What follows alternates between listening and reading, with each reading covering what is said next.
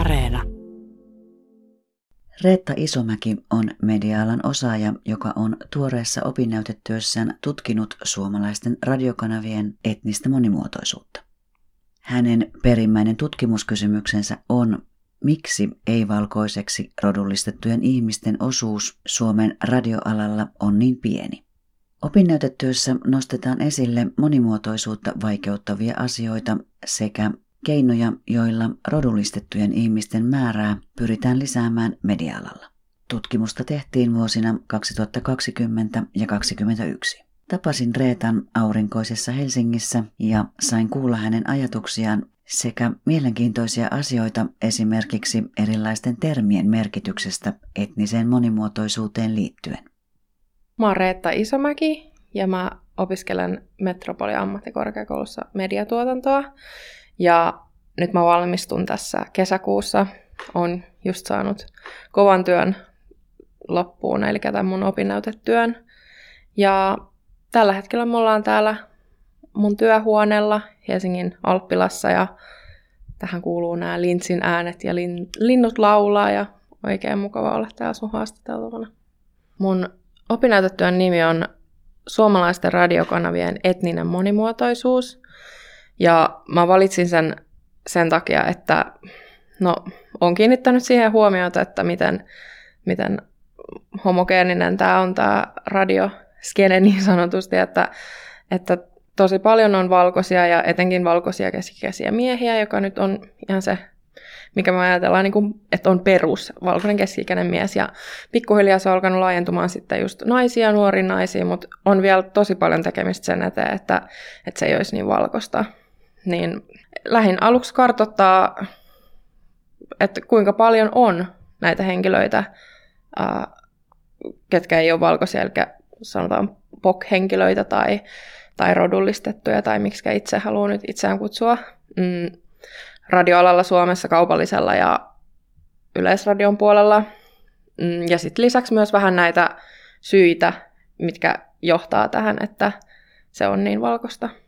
Tämä P O C-nimitys on aika uusi, tai ainakin täällä Suomessa harvemmin käytetty. Mitä tämä tarkalleen ottaen tarkoittaa? Mistä tämä sana tulee? P O C on suoraan käännettynä person of color tai people of color, ja sen voisi suomentaa värillinen, mutta värillisellä on myös ongelmallisia juuria. Amerikan historia määrittää sen, että se on ongelmallinen, ja Suomessa ollaan ajateltu, että ei haluta käyttää sitä värillistä, niin monet ihmiset kokee, että se P O C on semmoinen, mitä, mitä voidaan käyttää. Ja sitten myös, koska suomen kieli kehittyy koko ajan ja anglismit yleistyy, niin se on myös asettunut meidän, meidän suomen kieleen ainakin osalla sillä tavalla, että se tuntuu luontevalta puhua ihan niin kuin suomen kielen seassa se P O C. Rodullistetulla tarkoitetaan sellaista henkilöä, joka ei ole valkoinen, ja kun sanon, että ei ole valkoinen, tämä implikoi sitä, että valkoinen on se, mikä me ajatellaan meidän yhteiskunnassa normiksi. Eli kaikki, mikä ei ole valkoista, on jotain muuta. Ja rodullistettu on, on myös haastava käsite sen takia, koska sekin lähtee siitä niin kuin valkoisten ö, puolelta. Voisi sanoa, että, että valkoiset ovat rodullistaneet nämä henkilöt, ovat tehneet heistä jotain muuta kuin muita kuin valkoisia. Ja me ajatellaan, että, tai nykyisen kriittisen rotuteorian mukaan ajatellaan, että, että rotu, rotuhan ei ole niin kuin biologinen fakta, vaan se on, se on sosiologisesti syntynyt ja historiallinen, historiallinen ää, käsite, että, että se ei liity henkilön biologisiin ominaisuuksiin, niin sen takia se on rodullistettu, eikä esimerkiksi rotu, koska se ro, rodullistamisen prosessi tarkoittaa juurikin sitä, että, että ihmisestä tehdään ää, rodun edustaja, vaikka sitä rotua ei oikeasti ole olemassa. Myös haluan painottaa sitä, että, että mä oon itse valkoinen ja oon niin tehnyt tämän tutkimuksen vaan, vaan ää, kokemuksia kuuntelemalla ja analysoimalla ja sitten kirjallisia lähteitä lukemalla, että mulla ei ole itse tässä niin mitään kokemusta. Oli siis haastatteluja. Oli kokemusasiantuntija ja asiantuntija.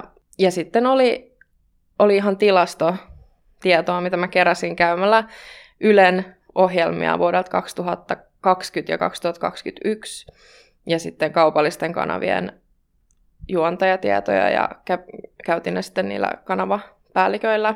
No, minkälaisia tuloksia siellä näkyi?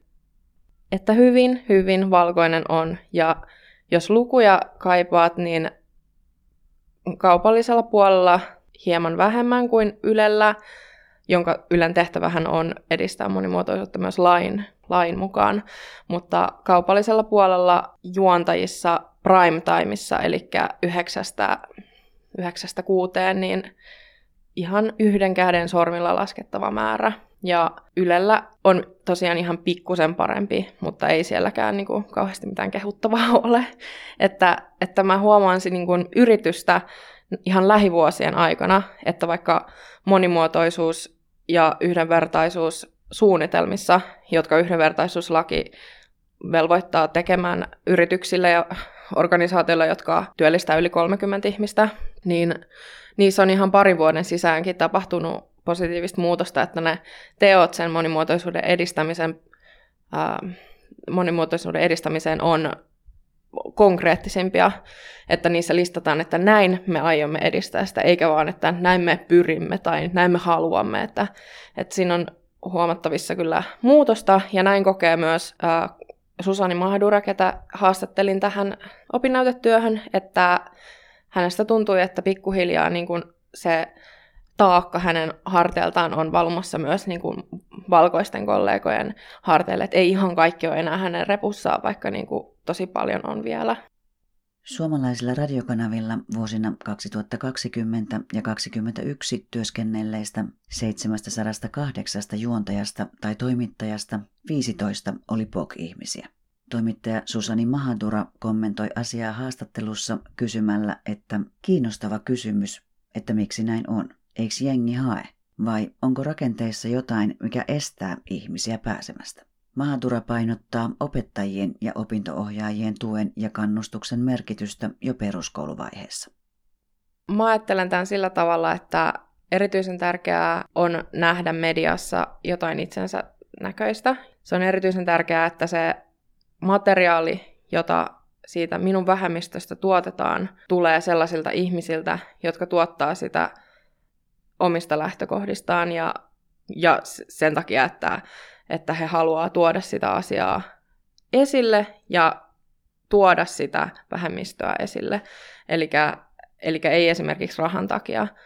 Niin se ei ole, se ei ole ok, mutta totta kai niin kuin kaikki saa Kaikki saa käsitellä tärkeitä aiheita, mutta erityisen tärkeää siinä olisi sitten osallistaa niitä henkilöitä siihen prosessiin, ketkä, ketkä kuuluu siihen vähemmistöön. Mutta itsensä näkeminen mediassa on, on kyllä tosi tärkeää. Että se, on, se on varmasti myös yksi osa liittyen siihen, että miksi, miksi tosi vähän rodullistettuja henkilöitä näkyy media-alalla, koska ei, ei niitä näy niin kuin telkkarissakaan media-alalla. Ei, ei radiossa kuulu äh, ihmisiä, kenellä olisi vaikka kiinalainen murre tai joku, että se, se on tosi tärkeää nähdä itsensä siellä mediassa, jotta voi ajatella itsensä siellä mediassa, eli että mäkin voisin tehdä tätä radiotyötä.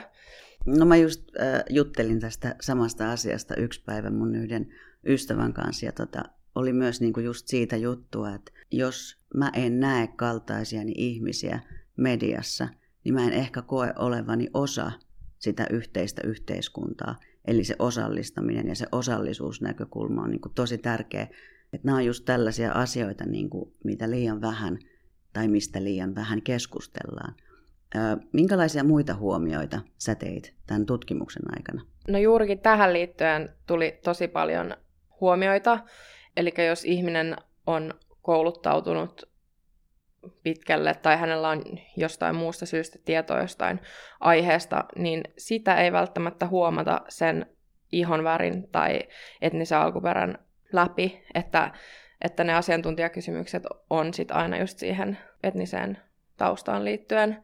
Et se oli, no, mielenkiintoinen on, on ehkä vähän po- liian positiivinen sana, mutta tarkoitan, että se oli Hyvä, hyvä sillä tavalla huomata, että tuohon voidaan kiinnittää sitten huomiota jatkossa, että, että ne kysymykset eivät aina liittyisi sitten tähän etniseen alkuperään.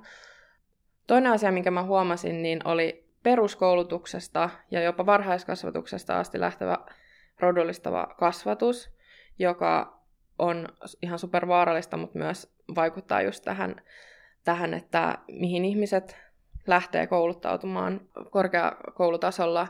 Että oli tämmöisiä kokemuksia, esimerkiksi äh, räppäri Hassan Michael kertoo Radio Helsingin äh, Ruskeiden tyttöjen tuottamassa podcastissa, että hänet on laitettu äs kaksi-ryhmään, eli suomi toisena kielenä ryhmään peruskoulussa, vaikka hän on syntynyt Tampereella. Niin kuin, että hänestä on katsottu, opettajat on katsoneet, että okei, sä oot musta, laitetaan sut äs kaksi-ryhmään. Että tämmöisiä kokemuksia ei ollut vaan Hassanilla, vaan että niitä oli tosi tosi monella, ja, ja ne on sillä tavalla ongelmallisia myös, että, että suomen kielen äh, kehittymisellä on, on suuri osa siihen, että pääseekö se korkeakouluun, koska suomalaisissa korkeakouluissa on suomen kielen äh, taitovaatimukset. Ja sitten oli, sit oli t- myös tämmöisestä, että rodullistavasta opinto-ohjauksesta oli samaisessa podcastissa muistaakseni, ja sitten oli myös useassa eri artikkelissa mainintaa, että ihmisiä, keitä ei kiinnosta hoiva-ala, sairaanhoitajuus tai lähihoitajuus tai, tai, tai sairaanhoitoala, niin heidät käytännössä tyrkättiin lähihoitajaksi.